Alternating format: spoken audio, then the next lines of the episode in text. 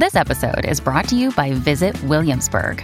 In Williamsburg, Virginia, there's never too much of a good thing. Whether you're a foodie, a golfer, a history buff, a shopaholic, an outdoor enthusiast, or a thrill seeker, you'll find what you came for here and more. So ask yourself, what is it you want? Discover Williamsburg and plan your trip at visitwilliamsburg.com. When you need mealtime inspiration, it's worth shopping Kroger, where you'll find over 30,000 mouthwatering choices that excite your inner foodie. And no matter what tasty choice you make, you'll enjoy our everyday low prices, plus extra ways to save, like digital coupons worth over $600 each week. You can also save up to $1 off per gallon at the pump with fuel points. More savings and more inspiring flavors make shopping Kroger worth it every time. Kroger, fresh for everyone. Fuel restrictions apply. Maryland sports fans, there's only one sports book in the great state of Maryland with over 50 years experience booking bets and supporting customers. Betfred Sportsbook at Longshots is now open and is the only sportsbook in Frederick offering cash betting on football, basketball, world soccer, and more. Visit the Betfred Sportsbook at I-270 and MD-85 in Frederick, right next to Longshots off-track betting. Go to betfredsports.com for more information and your chance to win exclusive merchandise. Must be 21 or older. Play responsibly. For help, call 1-800-GAMBLER.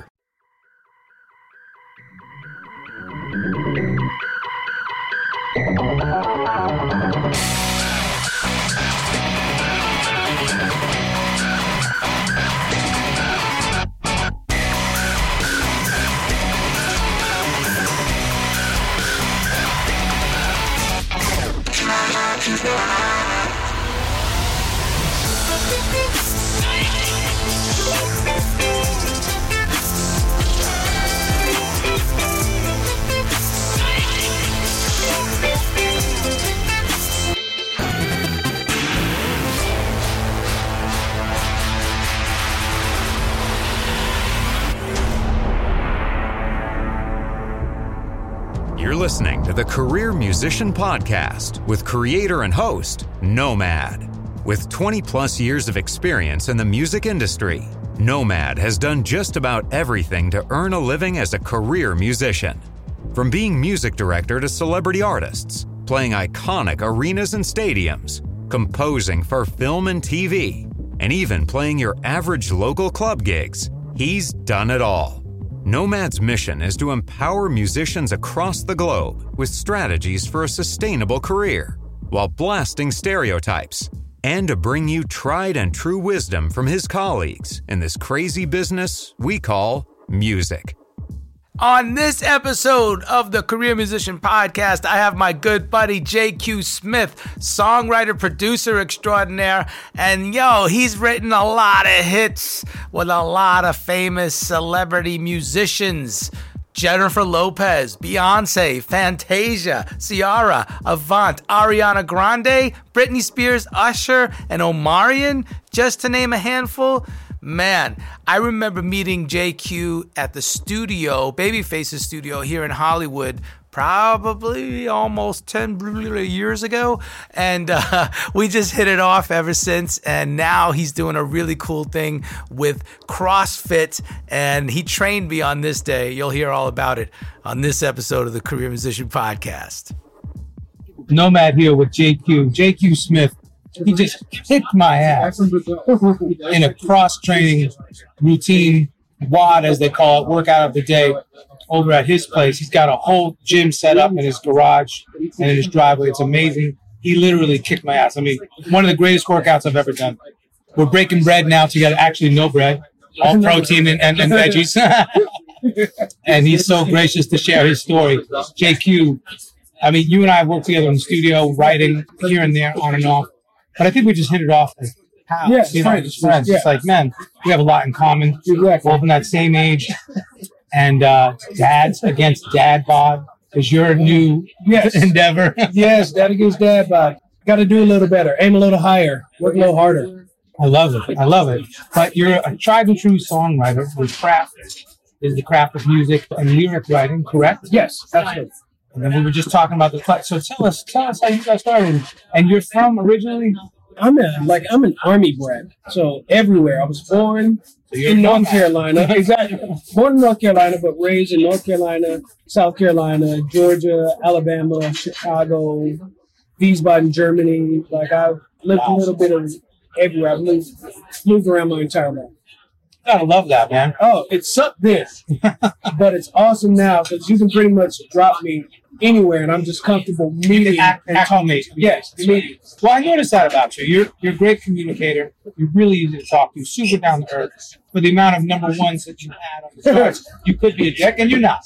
So that's amazing. I always love that. So you were telling me about the Clutch, this group that you uh, co-founded with your friends. And did you guys start in Atlanta or LA, or where did that all transpire? Um, it was crazy. It kind of came together. Uh, it was a fluke. I remember the BMI awards were coming up. I was receiving awards for Song of the Year hmm. for a record I wrote called Yeah for Usher, or co-wrote called Yeah for Usher, and my publisher said they wanted to put together a writing camp. We'd never heard of a writing camp, but they were like, you know, we're taking three writers from the publisher I was signed to, Hitco, LA Reid, and they were taking three writers from Universal, three writers that they thought were bubbling, that would just that played well with others. Um, so they stuck us in the studios the weekend of Katrina. It was the weekend of Katrina. Yeah, they stuck us in the studio. We for that weekend, I want to say we wrote six songs, recorded five. We left Sunday. By Tuesday, four of the records were placed. That's first of all, that's unheard of. They're talking about like progress and momentum that keeps you fueled when it's Yes. right? Yes, but for us, we were like we were all just kind of like, wow. So I remember calling um, Zeke, who is now I'm going to say senior vice president at Epic. Wow. So I remember calling Zeke and calling Keri Hilson, who was my main writing partner at the time, and having a conversation and going, "Yo, that was pretty cool. We got those record placed pretty quickly. Maybe we should try to do this, you know, once every other month or once a month." And they were like, "Yeah, yeah, let's do that," because it was a it? J record, no, Sony. Uh, It was Sony who had paid to uh, have us out. nice. So um, we went back home, and I want to say the next week, publishers hit us and said, "Hey, we got a call from um, Larry Jackson over at J Records. They just heard about this writing session that you guys had. They wanted to know why they weren't involved. Huh. So you know, pack your bags. They're flying you to L.A. They want you guys to do it again." So we were like, "Oh, okay," and we flew out to L.A. and we wrote we weren't as efficient that time, but we still walked away with like three or four records. We wrote more records that time. But we still walked away with three or four plays. Placements. Yeah. And we kind of looked at each other and we're going, yo, this is pretty cool. So we went home, two weeks passed, our phone rings again, and it's this time it's Interscope A&M. It's like, yo, Interscope Geffen A&M. It's like, yo, we're trying to figure out why we heard about this and we weren't involved. So they set us up in Atlanta. And we- word is literally going around the whole circle of the industry. and that week, we wrote a record for Mary J. Blige called Take Me As I Am. And it was our first hit. So the second that that happens, we were kind of like, yo, maybe we should do this a little more often. And then before we knew it, like our phone was ringing weekly, and we ended up being, for the most part, booked. Let's see, there 52 weeks in a year, booked maybe 45 weeks a year, like for the next three or four years. Incredible. And along the way, like I remember Zeke and I being in the room going, "Yo, we need a name for this." Oh, it, ha- it happened in during the J Records thing. We're like, "We need a name for this, man! Like, oh, we need a name that's gonna be cool." And we're sitting in the room, like, "What do we need?" And I was like, "It needs to be like, like basketball. Like when it's two seconds left and you're down, or three seconds left and you're down by two points. We want the ball. When you need the single, hit us, give us Wow. and he said, like a clutch play. And I looked at him and said, clutch. No, he said clutch. And I looked at him and said, no, the clutch. And we went, woo! That's it. And we went back the next day and told them to start putting the clutch on the doors. At a, we were at record club. And then people kind of knock and open the door and be like, who's, who's the clutch? And then we got really, we were really blessed. Like I said, I was coming off of a monster year, and Billboard wanted to do a write up on me. Wow. And I call, it was Gail Mitchell, and I called Gail and I said, "Hey, instead of doing it on me, why don't you do it on my new uh, my new company, my new crew?" And she was like, "Well, I don't really know. That's not what we've been rumored to do." And I was like, "Well, just check us out." And she was like, "Well, shoot me something." Okay. And I sent everyone's discography, and we had just taken pictures. And I sent her a picture, and she hit me back immediately and was like, "This looks amazing." And she posted it, or not posted it, but she printed it, Yeah. ran with the story. And then all of a sudden, there was just like I said, every, people were calling left and right. So We were just really like really busy That's amazing. and we had to make up. We like we had to figure it out along the way. So a lot of mistakes, a lot of messing up. So we're learning. Okay, we need we definitely need a rule about that. We need to mm. figure out what the laws are that govern this. That you know we figure out how to move so that no one person is damaging the collective. I love that. You know what I mean? So it just it fell into place in a way that we weren't expecting, and our chemistry. Nobody believes me when I tell them what it was like at the end, the way we wrote. When we finally figured out what we did and how we did it, we would literally write like this. We'd come in, they play we play music, and we go that one, that one. Everybody be like, cool. We'd sit down. Usually it was Balewa that would come up with an idea. Like he just always conceptually he was like a god among men. He mm-hmm. always knew what to talk about. And B would go, well, let's call it this. Let's do a song like I want to write like a boy, talking about the fact that you know guys get away with so much crap, but if a girl did it, sometimes she wishes she could act like a boy. Let's call it like a boy. It's like, yo, that's dope. So we'd say that we kind of all back up. In most cases, we knew Zeke was going to attack the hook. B would get the would get a verse. I get a verse, or I do the B. I always wrote the bridge, but we would just literally just go to four corners of the room. We Wow. turned to tell them to play the music. We didn't listen to what each other wrote. We just all wrote what we wanted to write, as long as we knew what the subject was. And then you And then we came together really and we'd be like, play it, and we just sing it down to each other. Like when you sing, and people would ask us, "Yo, your parts, your songs are great because it feels like your transition, like feels like a whole Yes. song." It's because we didn't sit together and write. Everybody, everyone was a master at what they did, not because like we're some of them were absolutely blessed uh, or gifted. I am not a gifted writer. I think I'm a very talented writer. You know what I mean? But I feel like I write the way I do because I do a lot of study. It's not like, yo, I feel like the music is taking me here. No, all of my shit is very thought out. Like I'm very cerebral when I write. Kenny is crazy because I believe that there are two types of creators. There are magicians and there are scientists. Mm, I believe both, you know, solve problems. mm, But a magician, I believe you are a magician. I've seen you play. you're too kind. You you play, and I don't even know if you know why you're playing what you play. It just feels It right. just pops in there. That doesn't make sense to me. really. Not at all. To me, I sit down and people ask, well, how? Well, me, I know I don't know anything, but when we start talking, if you want a pop record, specifically if they're talking pop, cool. Off of rip, I'm telling you, when the chorus drops, it's not going to be like one and no, no, no. On the one, you need to start whatever you're doing. I want to start on the one. Most pop records, huge pop records, that's where it starts. Like the way that it feels, the record is moving changes. You know what I mean? A lot Yes. of urban records, it's Great. one and then. Great Like, analysis. for me, I do a lot of that with records. Like I'll listen. Like when you're asking me about, Yeah. was I listening to Van Halen or the Black Crowes? Yeah. but when I listen, I'm listening not just because I like it. I want to know why this record. Why it worked. Yes, and if I can figure out why it worked, Then then when I listen to another record and figured out why that works, I can start figuring out what the common threads are. Yeah. So it's a formulaic do that. Exactly. Yeah, yeah, absolutely. But it's still a gift. I, No. I, I love. I. I, It, it's it's still a gift. Okay, I love that. If I may. Yeah. I love how you say there's magicians and scientists. Yes. And I really am. Is a bit of both. And that's what I was just going to say. I do believe that. I believe I have a little bit of both. I believe you have a little bit of both. I definitely do. I appreciate it. I've seen Here's the you thing. Here's the thing. Because I've worked with me my entire Okay. life. My Okay. entire life. I'll give you that. So maybe you don't have both. Maybe you're just a formulaic guy. But, but here's where the talent comes in. So I assimilate talent with gift. Okay. Okay. It takes a talented ear to know what to listen for in the first place.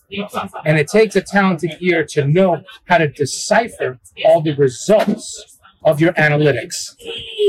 Because let me tell you something the average J or Q or JQ or Mr. Right. Smith or Mrs. Smith hanging around at the restaurant, if you tell them all this, they're not going to know what the fuck you're talking about. But this is They what I'm- can't even hear it to But this is- analyze it. But this is what I'm talking about when I like when I said earlier when we were running that I believe life is really about concepts.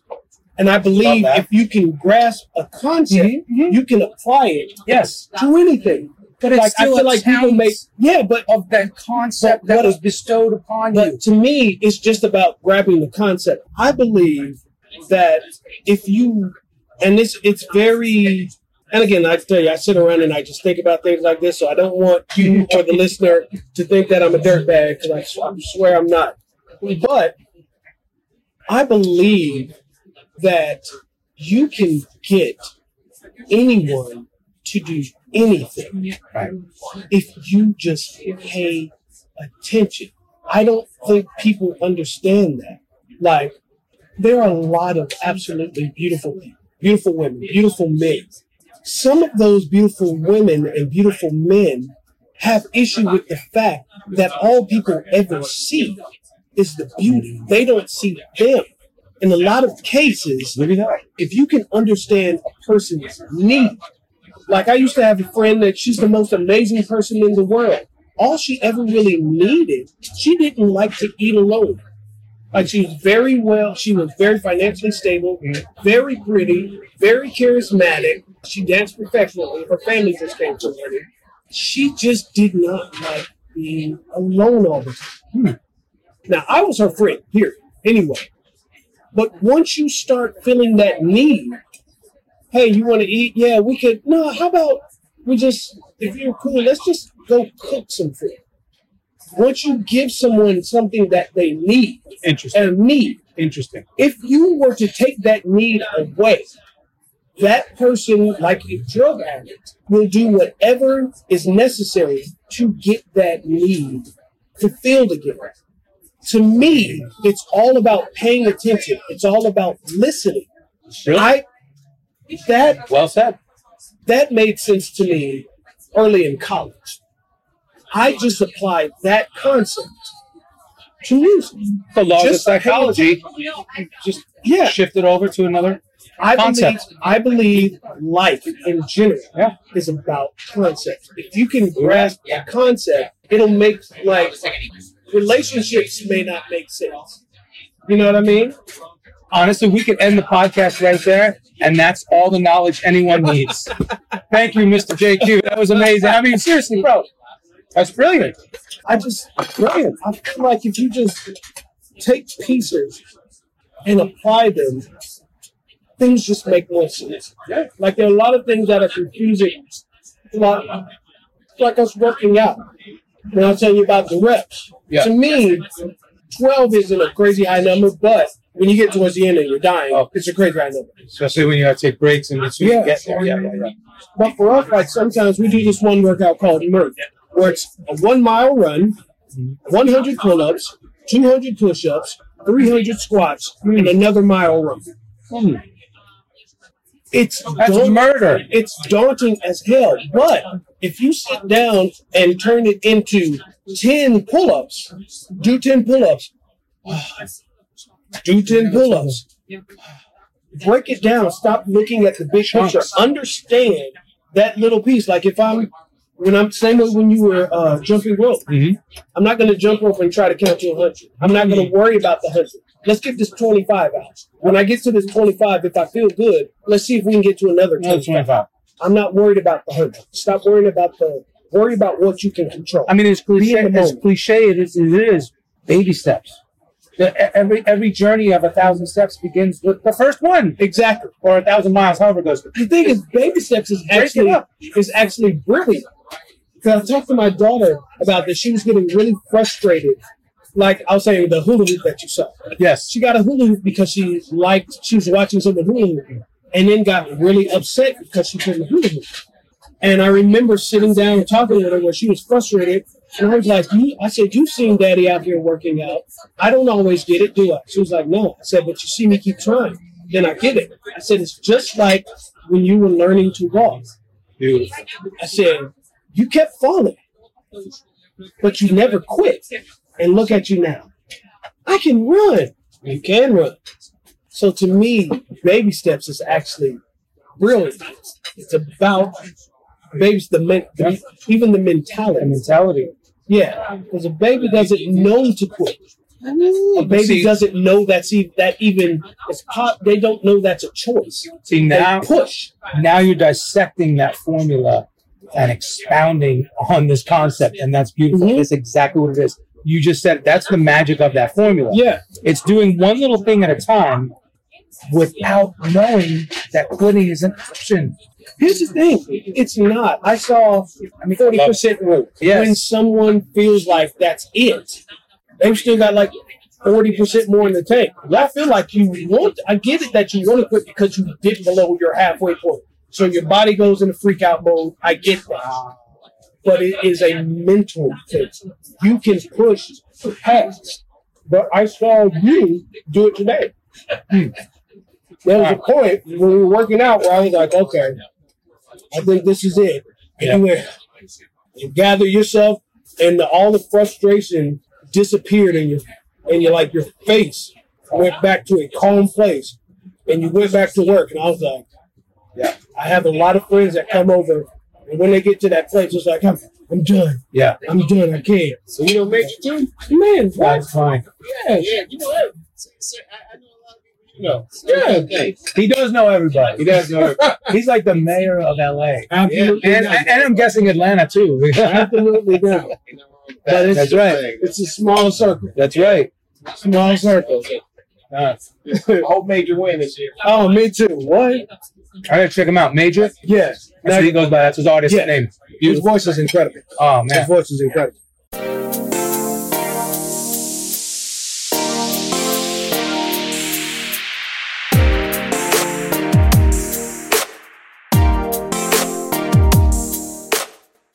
Sign up for the Career Musician newsletter at thecareermusician.com. Join the Career Musician Facebook group and get involved in the conversation. So, but I didn't get there without these small, persistent steps that we're talking about. Yeah. I've been doing this now for five years. Mhm. The CrossFit-ish type training. Yeah. The high And intensity. Yes, thank you. Yeah. And through all my trainers, three different trainers, I learned that what you just said that I Mhm. did. Had I not learned that, I would have given up. I would not have been able to push and grab that other forty percent out. Exactly. I would not. pushing. I had to learn that, but that took, like you said, it takes you how many years to get out of shape? It might not take you the exact amount of time to get in shape, Right. but don't expect to get in shape in six months. It doesn't happen that Don't even expect to get in shape you want in 18 months. It might take you 24, 36. It might take you three, four, five years to get to where you really want to be. the thing that upsets me is, and it's it's not just with working out, like, and I won't even say just upsets me because, be clear, I absolutely adore Instagram.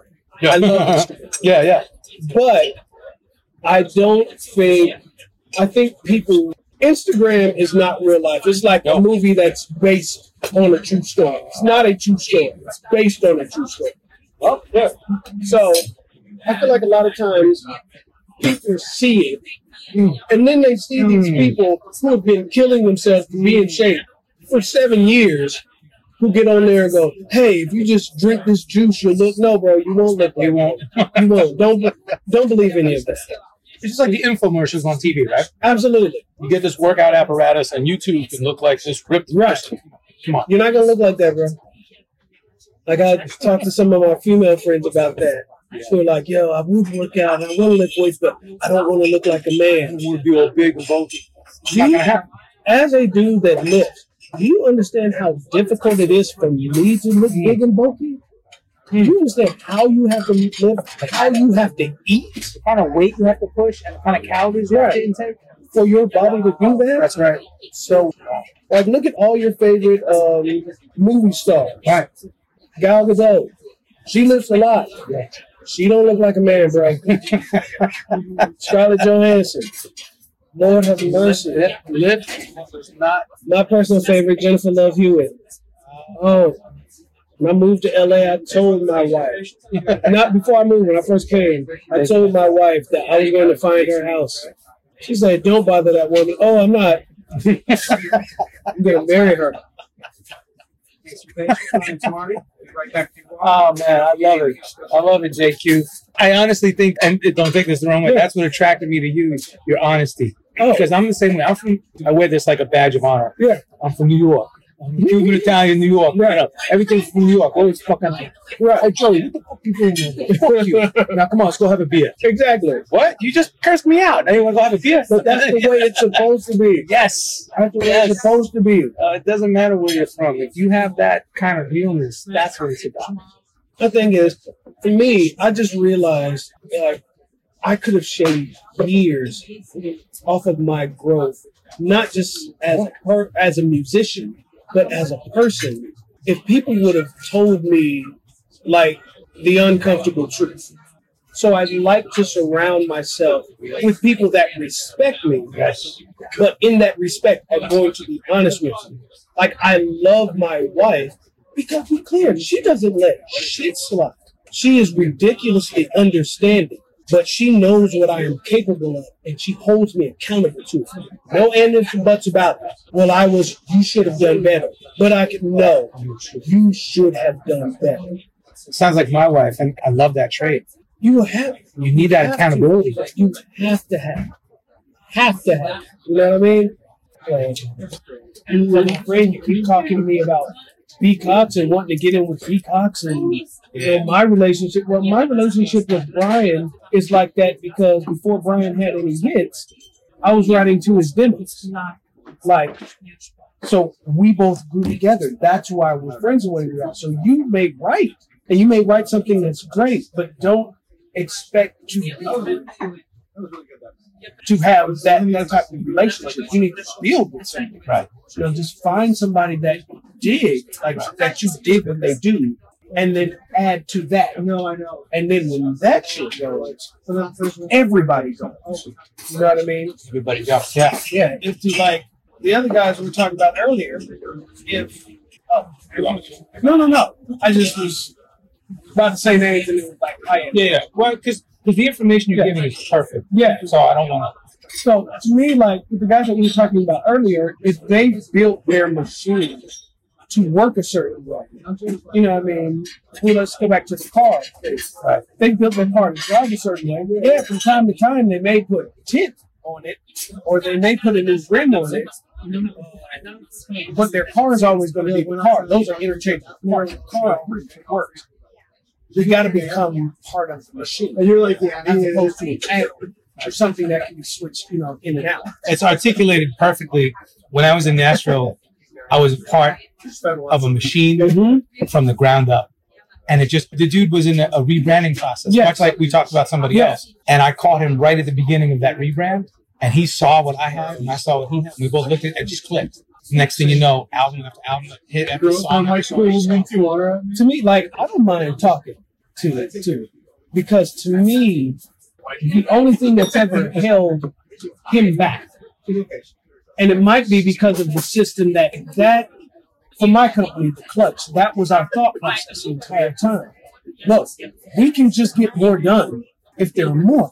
There's just, and my thought, my personal thought, I don't know, my personal thought process has always been that a brand can always be bigger than a person. Like build the team. Oh, like you had says Yeah. Chuck. Yeah. If you and dude and B or a young kid decided to make a unit, if we were able to put together the material that mattered, there could come a point in time where you don't feel like being a man is doing that anymore. Right. But people buying the chugging. So you just replace you, still take a piece off of what's That's going right. on, That's right. and the company moves forward. You know what I mean? So to me, it's about building something that you don't have to be there to run every To babysit. Yes. So it, to me, it makes sense to move that. Well, I learned it early on from that same producer I was working with in Nashville. He would always say, a small percentage of something better than a large percentage. I'll tell you that That's the creed, right? truth, truth. That is a true truth. Like with the clutch, we learned early that, and it's one of the reasons that we work so much. We learn, in, at least in the beginning, how to put ego aside. Yes. Yes. You know what I mean? Here's the thing. Inside of that unit, there was one dude that still to this day has the most impressive catalog of artists. There was a girl who was blowing up as an artist. There was one girl who Timbaland was in love with, and she still to this day is one of my favorite co-writers ever. It was me. I was coming off of the biggest record in the world. So any of us, any of us could have got in the room and copped an attitude. Any of us could have got in the room and been like, no, I feel like, but we messed around and learned that if we just kind of worked as a unit, that we can get so much more done. You know what I mean? It turned into, okay, well, as opposed to let's fight over, well, I wrote this, so I deserve 33%. Why don't we do this? So it, at, by the end, it was, if you were there, you're on the record, it's an even split. And it turned into, so this is what we're going to do.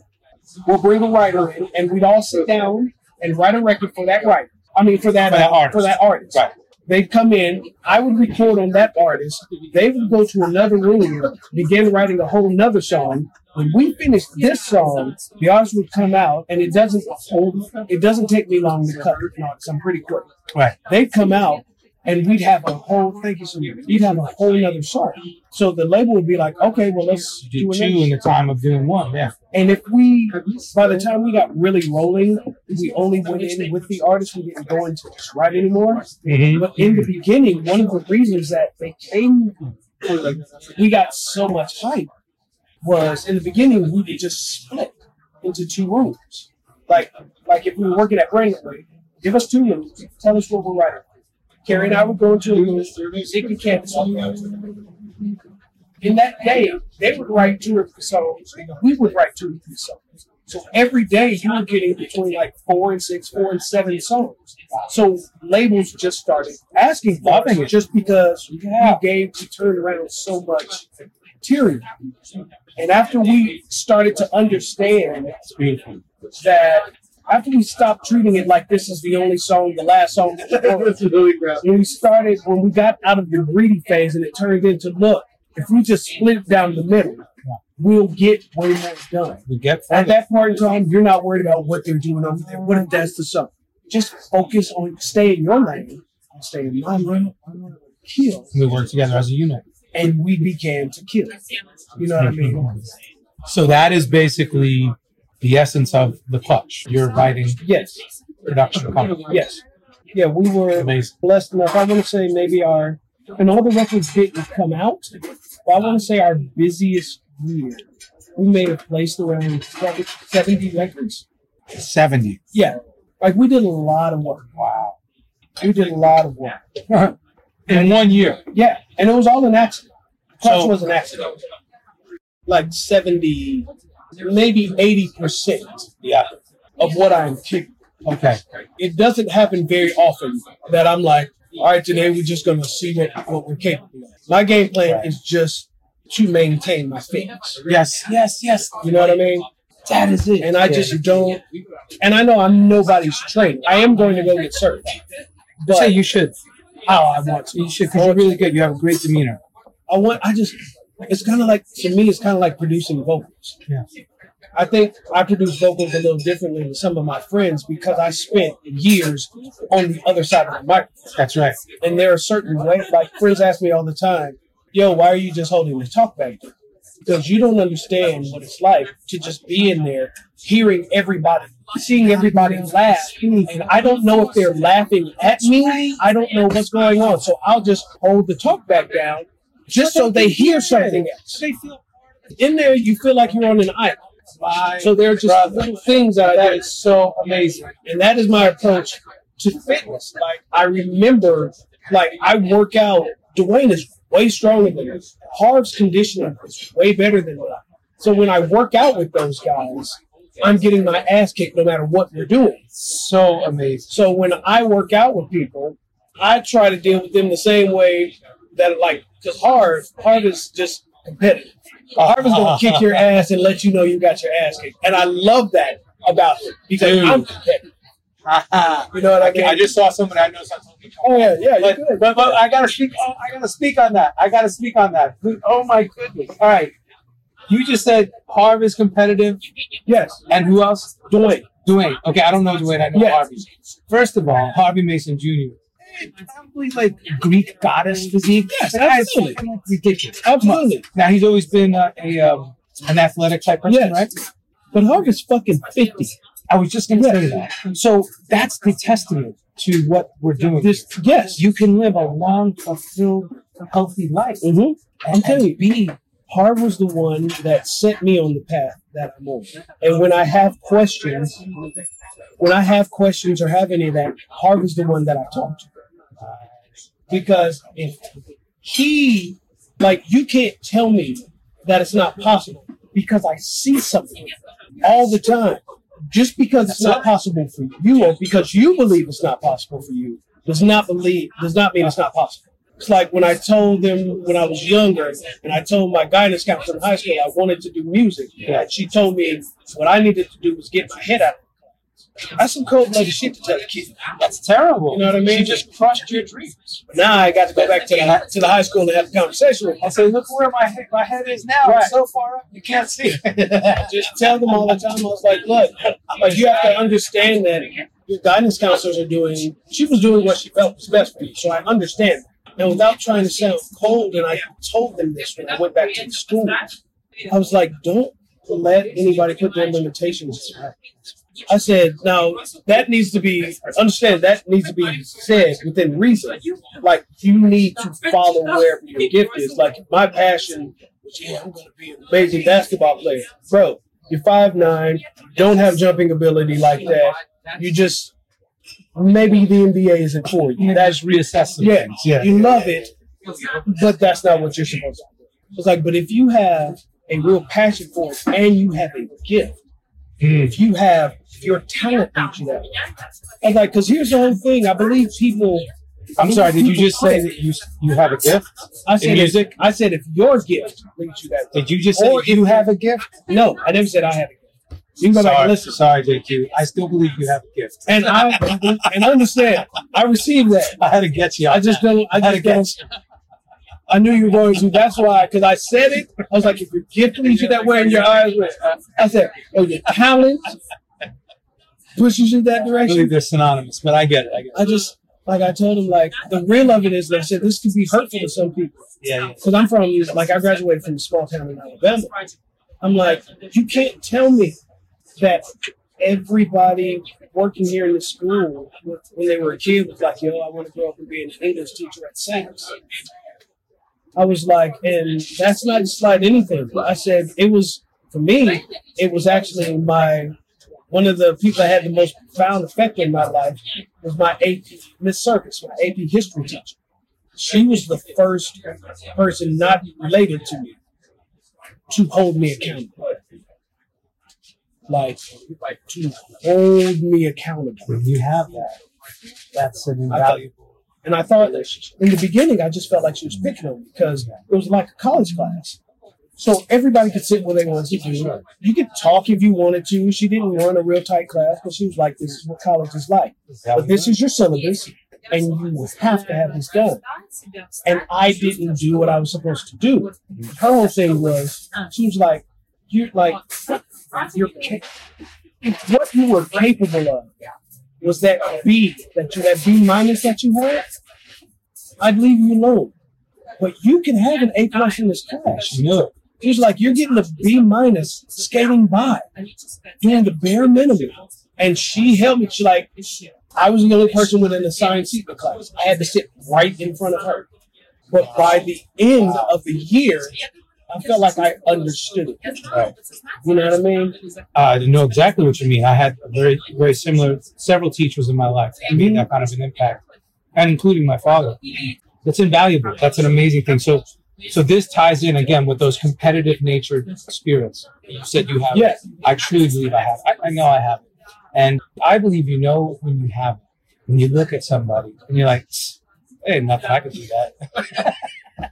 and it's like it's almost like this curse. Oh, absolutely. My wife hates it. You, I got my wife says the same thing. She's like, "Really, dude? Just, just calm down. It's not competition." I'm like, It's absolutely a competition. What the fuck are you talking about?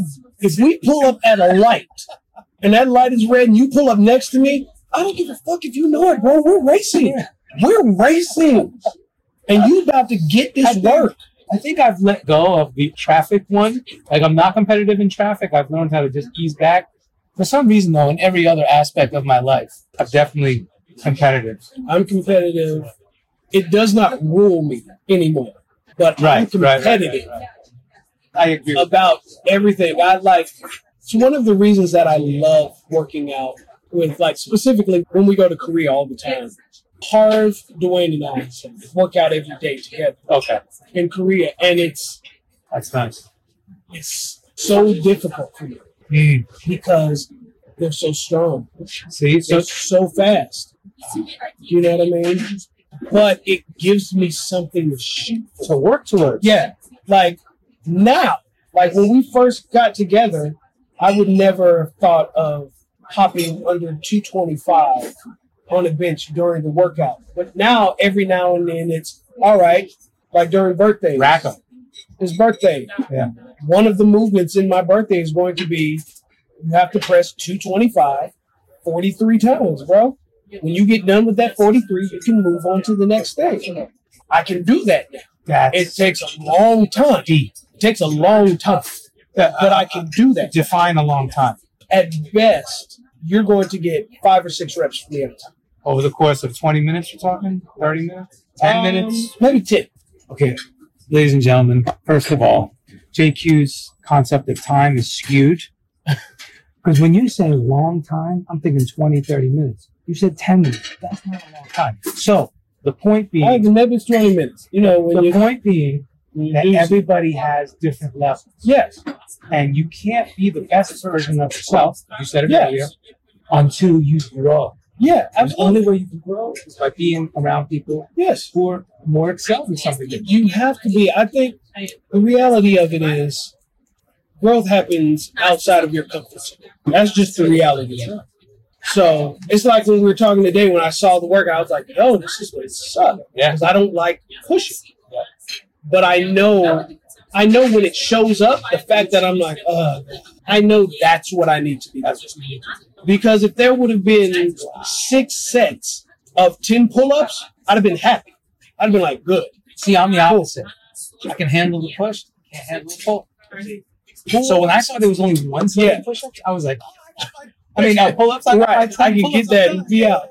So it's like, but again, I think the people around you change you. Like Yeah. Kenny, being able to write with Kenny nearly daily for a couple of years, it seemed like, Right. made me better. It made me better in a way that if I would have written 10, 5, 10 years without him, it wouldn't have, I would have gotten better, but I wouldn't have had the same growth. Like, Kenny has probably got more about writing than I've learned. Like, he's a wealth of knowledge. It's amazing to me because he has a better mastery of the English language than anyone I've ever met. He knows how to get a point across in the fewest words possible, how to make you feel something in the fewest words possible. I can attest to that. Even in, I've known him for some odd 10, 11 years. Yeah. Even in the few deep conversations I've had, when he does sit down and have that conversation, mm-hmm. he paints that picture so vividly and quickly. Right. And, and, and effortlessly. It's that he doesn't labor over his point. Right. There's just It's again, it's just like working out with Damon, not Damon, with um, Dwayne and Harv. Writing with Kenny is the same thing. He's so strong and so fast. He has such a mental clarity that it's nuts. Like it's nuts. Last time we sat down, it was last week, we wrote with JoJo. The way that he got to what the record was about, I just I'd never seen. Like we're talking, and he begins to ask questions that literally make her she, she begins to cry. But they're questions that I would have never thought to ask specifically for writing a song like like yeah, it was about a, a party past loved ones.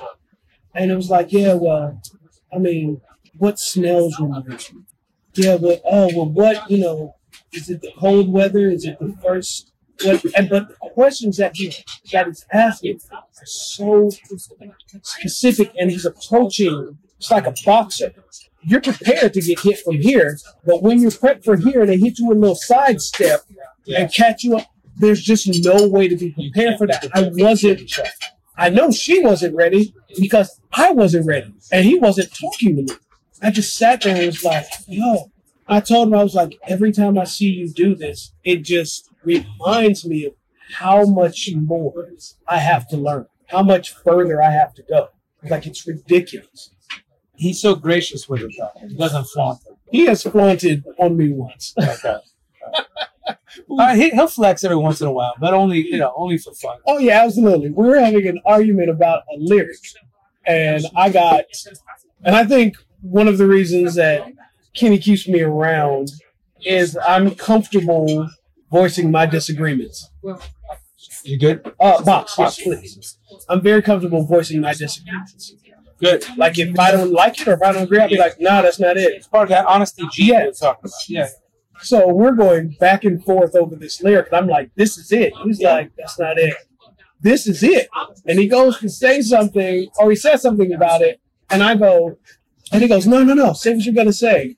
And I can't remember the exact words, but it was something like, look, people may have said that in the 90s, but that's not how it gets down anymore. And then he broke me down so Hard. Oh my! Oh my! Yeah, he likes to do that once in a while. me deep, swift and deep, Ginsu, straight Ginsu. Just I was like, ah.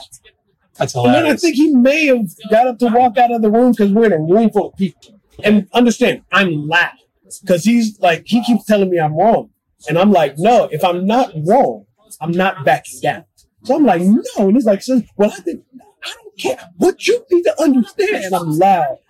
And then when he said it, and it clicked, like he said something that I couldn't argue. with. Like he checkmate, point proof. it's like we are a cleaver. There's big cleaver Yes. because I, I have the same experience. Yes, And he's a fillet knife. yeah, just and you're like, And you're like, wait, oh, because one cleaver's like strong arm, and then he just and you don't even right, you don't need all of that. and then you realize your arm just got cut off. and you didn't feel it. And I look at him, and he gets up, and everybody, when he says it, I go, I go, and he goes. Can't even. and he gets up, and everybody's like, ooh. He turns around and goes, "Take and walks out, and I'm like, I was like, I deserve them. That one was me. That was me. I don't know if he said the motherfucker. I might be. I might, sound like it was a while ago. So, but he he cut me deep. Awesome. He cut me deep. It hurt. Cut me deep. Cut cut me deep. It hurt. Donkey. Remember that one? Eddie Murphy. Yeah. Uh, wow. He's That's but it's it's the same thing. But I think you have to stay around those people you do. if you want to get better. I think you have to you have to learn. And I mean, as creatives, Yeah. we all have an ego. Like you have to have an ego to sit down in front of someone knowing that they've received 1500 songs and go, yeah, I know you got those, but this is the one. You don't need those. I'm the one. I am the chosen. You have to have some type of ego to look someone in the eye and believe that. You have to be a narcissist in a sense. Yes. It, it, it has to. It has to. But to be around those people and to grow, you have to be able to let go of that ego. You have to be able to understand. I won't even go any further. You have to be able to understand. It's a fine line, isn't it? Yes. Between egoless and that narcissistic, cocky thing. Mm-hmm. You have to know when to cross that line, when not to cross Yes. it. And God bless you. If you cross it at the wrong time, Oh. you're done. It's crazy because I kind of feel like there was definitely a point in time in my life when I was arrogant. Yeah. And I was I was wildly like I was more sure of myself than I needed to. Right. And I've just thank you so much. And I've learned that along the way, it's my dad used to say it to me. The more I know, the less I realize I know less. You know what I mean? When I was younger, I was talking to a friend of mine about this yesterday. She was talking this and this and this and this and this. And I said, You're what, 28? About to be 30, maybe 38. She was like, I'm 28. I said, Yeah. She said, How? I said, I was the same way. I said, But I said, At that age, everything was so black and white to me. I said, The older you get, the more gray you see. Like you just learn to. It's a great quote. Yeah, you just you realize there's more gray out there than you care to admit. It's a lot like uh like politics. Like people. Here's the thing, man. I'm not a Democrat. Yeah. But I'm not a Republican, and I think there are a lot of people that are neither. Right. But they don't really give you another box to check, so they just pick one of them. Like I have my own views. Yeah. You know what I mean? Yeah. and it's that great. Have like I think when you get older, you learn to acknowledge that great. Right. Like, be clear. I think Trump has done an incredible job of running this shit horribly. like with that being said, I don't understand near the pressure that he's under. Right. You know what I mean? So I won't joke too much about it. Right. Right. But I always say that too. Everybody can criticize politicians. You never know what it's like till you're in the hot seat. I don't care what office you're yeah, president, mayor, you know, Yeah. Congress, Senate. It doesn't matter what office. You can criticize, yes. unless you live that life. That's what you do on a daily basis. You just don't know. Yeah. And I think you and I, even though we've never done, or at least I know I haven't, done the political thing, I think we get to get we get to have a different appreciation for that because we get to see people criticize where we know more about what actually happened. And you wouldn't be saying that if you understood what happened. All you know is what you've been fed. And that narrative can be anything. You know what I Yeah, mean? and, and this is cross Hey, pollination. baby. You know, uh, I had all the jokes, like we were saying, that it's easy to criticize, you know, when you don't know. Like I was saying, I had all the jokes about Britney Spears. I think the same way everybody had little jokes because it was, it was low hanging fruit. You should get to. Until the first time I had a session. My session was the, the day after she filed divorce with K-Fed. Like her first divorce. Uh, maybe her only divorce. I don't know. Um, and just what I saw put everything like into a completely yeah. But Oh, you're killing me. Hey, hey. you know, Yeah, yeah, yeah. oh, but Brittany, Before you met her, yeah, you all the jokes. But after we met, like she came to the studio, but before she walked in, uh, we were in New York. Her bodyguards came in, and we're like we're at was it Sony New York before they shut it all down. So it's like they're pretty much armed guard to get into the front. Then you get through. Then you have to walk through a maze to get to our room, which you have to be busted. And then behind our room, that's where the her lounge and bathroom and are still in that, still in that room. The guards still had to come in, sweep the room, even though we've been there for hours. Sweep the room, go in, sweep the bathroom, lift all the um whatever in the ceiling tiles, lift those up to make sure no one was up there. And I was like, really? And they was like, they were like, you you wouldn't believe it. People will just camp out there if they know she's coming. And I was like, so along the way, and Brittany at that time, at that time, she was the loneliest person I'd ever met in my life. So I'm looking and I'm going, I've got no jokes. You've been doing this since you were a child. You've been a superstar since you were a child. I couldn't have done a year of Drained this. her whole. Like I would have, I would have been going crazy. So I was like, I've got no jokes. If we want to sit here and talk, we can do that. She can't do that. She's never been able to do that. So when people are like, you know, why didn't you ask people? Why didn't you just send someone else to Starbucks? Because I'm an adult and I wanted to go get some Starbucks. So I was like, yo, absolutely no. Once you, I think once you get a better understanding, Yeah. it's like heard somebody say recently, like understanding is everything. Just gain as much knowledge as you can. They were talking about like prejudice and racism, and I think everyone, I think absolutely everyone is prejudiced. I think your life, the way your life has moved, has made us all prejudiced about something or not That we don't know. Yeah. Something that we're not uh, Yeah. enlightened to. Yeah, Right? Yeah. and a lot of us, you may have a prejudice, but what makes you, what makes I think makes it awesome is you work to get beyond it. You're like, okay, I know whatever I'm feeling isn't the way I should be feeling. Let me fix that. You know what I mean? But racism, it's different. And they were talking about how they, and I agree with them. I think people go the wrong way with racism. Like, hmm. if I'm racist, or if if there's a white dude that's racist, when he meets me and he says something racist, it's for the most part it's out of an ignorance. Hmm.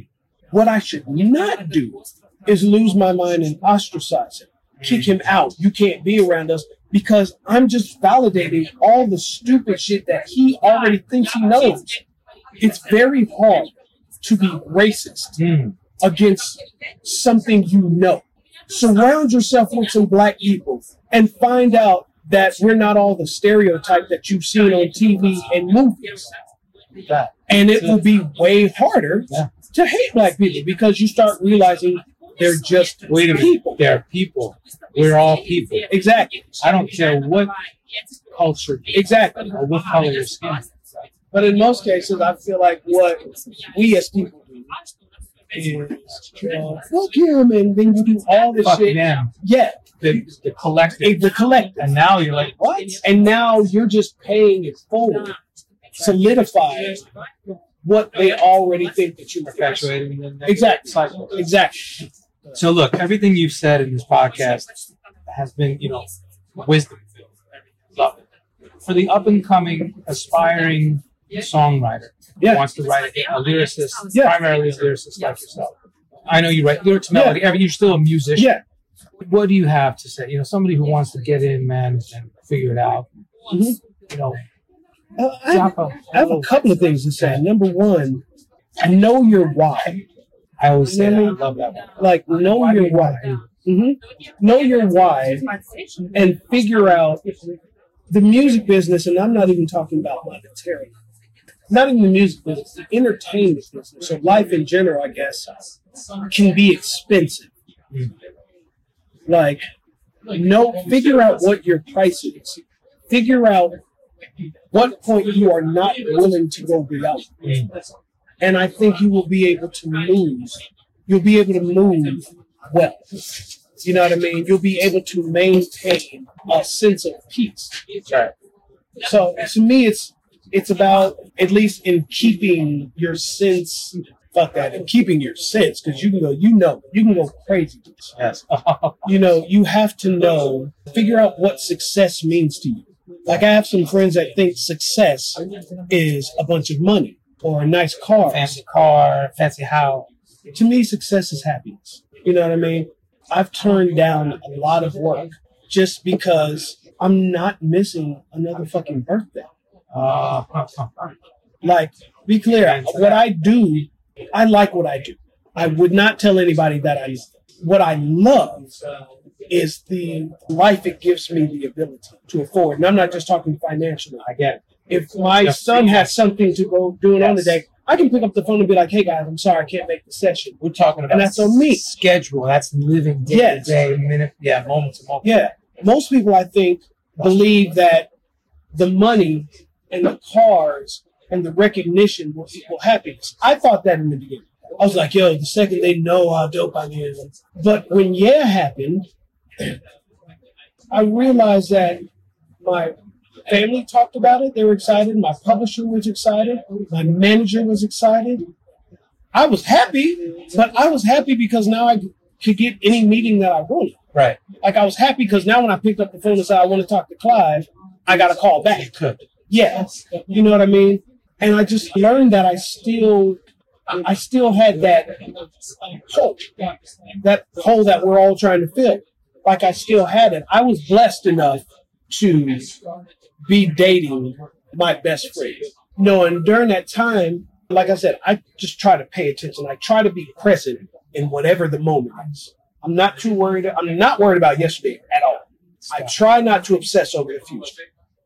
I try to be present in this moment. And what I learned is that I was way happier when I was with Viv than I was with any success or notoriety that I was getting from doing music. You know what I mean? So for me, I think you have to put 10,000 hours in to become good. I, I buy, I buy into that. I put my 10,000 hours into my relationship. Like I made a judgment call. So for me, music, what I love is the relationships. right. I love getting to be with friends and do something that's fun. I know a lot of people don't like what they do. So to me, it's know know your why. It could be devastating to be chasing something and to catch it, and it is not at all what you thought. That's not what you want. You know, know your why. After that, when it comes to the actual creative process, for me, it's really simple.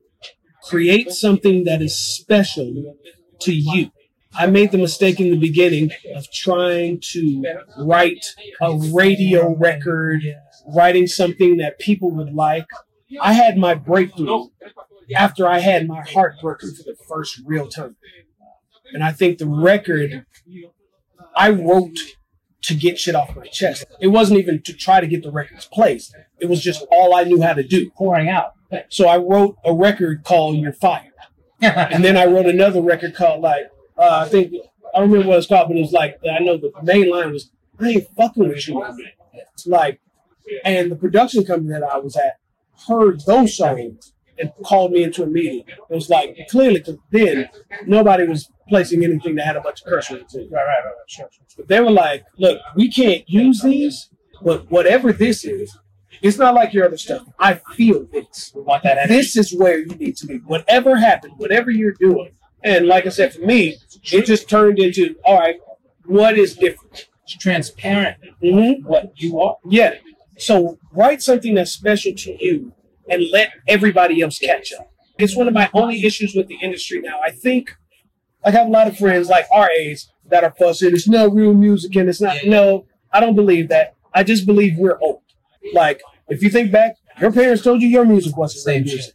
That music is relevant to the kids. To what it is now. Right. So that's just that's what it is. So write some shit that is real and special to you. You know what I mean? Yeah. And let everybody else catch up. Yeah. The only issue that I have, I was saying, with the industry now is everything sounds alike. Very simple. Tell you, if you go back to like Kenny or anybody back then, Yeah, yeah. yeah. if Teddy produced a record, or if Jam and Lewis produced a record, or if Kenny produced a so record, different. but right now yeah. you have to ask Yes. because everything sounds the same. Well, when you have a Drake that sets a bar, then all of a sudden everybody wants to be that. So that's where you lose the identity because now they're chasing that, But right? the craziness to me is Drake. I feel like again concept. I feel like people learn the wrong lesson. Mm. Like he was being himself. Yes. We had a bunch of shit, Yes. and then he went against the tide Yes. and did something that was him, And that blew up and it blew. for him. And people didn't take, yo, we need to be ourselves. They went, okay, we need to be like Drake. They got the wrong message. Right. Here, But that grasp the concept. Come on. Oh, it happens culture. all the time. It, just it just repeats It happens all the time. I think that's because in a lot of cases we don't. I love now because there's so much music, um, but also because of that there are really no gatekeepers anymore. So I feel like we get fewer artists now, and it may just be because we have so many acts. I believe there are artists and there are acts. We have a lot of acts now Good point. and not as many artists. You know, I feel like things are so contrived that when you mess around and a Adele happens, or a Drake happens, or Beyonce happens, they blow the way they do because inherently we know genuine. We don't know why we like it. But those are artists. Yes. It's the same reason that here's the thing, man. You can go and give me apple flavored anything, but when someone tastes an apple, they're like, "Yo, This this, is is, amazing." Good. It's That's- because it's real. We know we like real. It means something to us. We don't necessarily know why we like it, but it's authentic. It's genuine. exactly, exactly, exactly. So I think for the young There's the lesson. yeah, for a new person, write something that's real to you. You know what I mean? Yeah.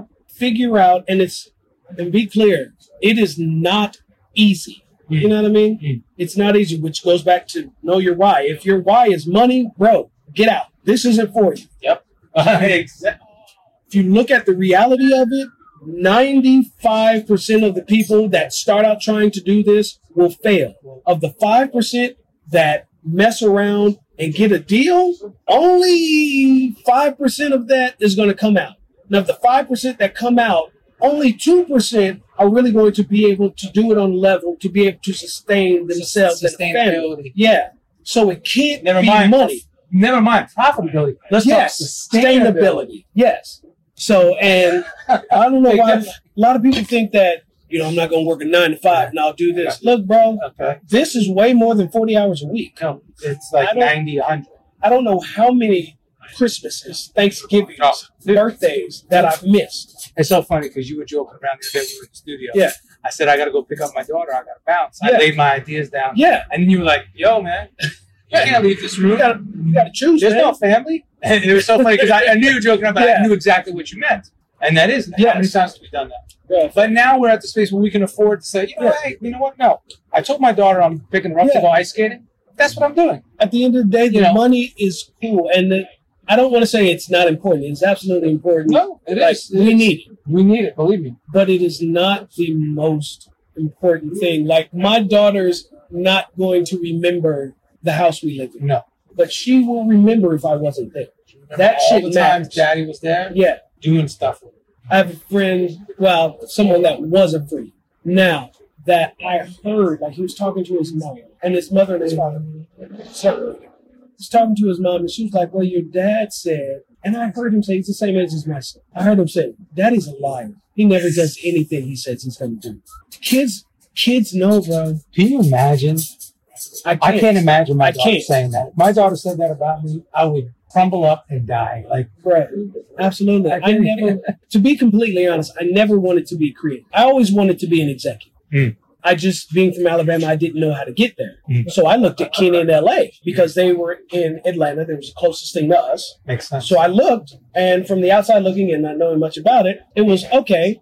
They were artists, then they were writer producers, then they were executives. Okay, that's the plan. That's what I'm gonna do, and that's what I started to do. And it just happened to be that when I started writing, I started making money. It was more money than I'd ever made in my life. Beautiful. So I was like, all right. Which is why when people say now, but you're not passionate about it, I enjoy it. But it was never the plan. You know, it was never the plan. So I just You're still give. I Thank you. I will take that. This has been amazing, man. Thank you so much. Oh, bro, absolutely. And uh, everybody can find you online at JQ Smith Yeah, and at yeah. At JQ Smith on Instagram, uh, pretty much on everything, Mhm. and at Dad Against Dad Bod. so it's singular. Dad, Yeah, Dad against Against dad. Dad. Bod, Yeah, I love it. That is amazing, and I, I love how, how similar our paths have been, absolutely. uh, especially now with the health, uh, you know, awareness and everything. I appreciate it. Oh, bro, absolutely. Ladies and gentlemen, JQ Smith. Thank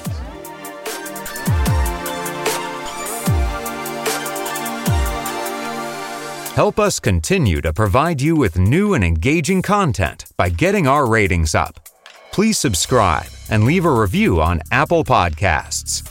Subscribe to the brand new Career Musician YouTube channel, now streaming all of the Career Musician podcast episodes. I'm just a nomad, nowhere man. Writing the songs in this one man band. A nomad,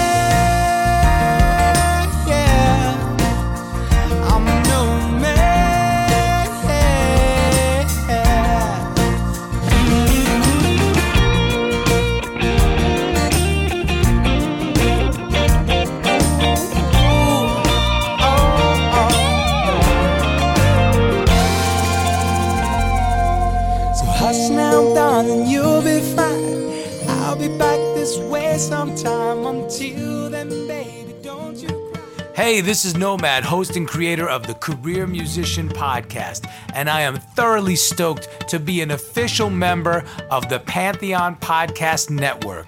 Pantheon Podcast Network is the first of its kind as an all music based podcast collective. Please be sure to check us out at pantheonpodcast.com for more info.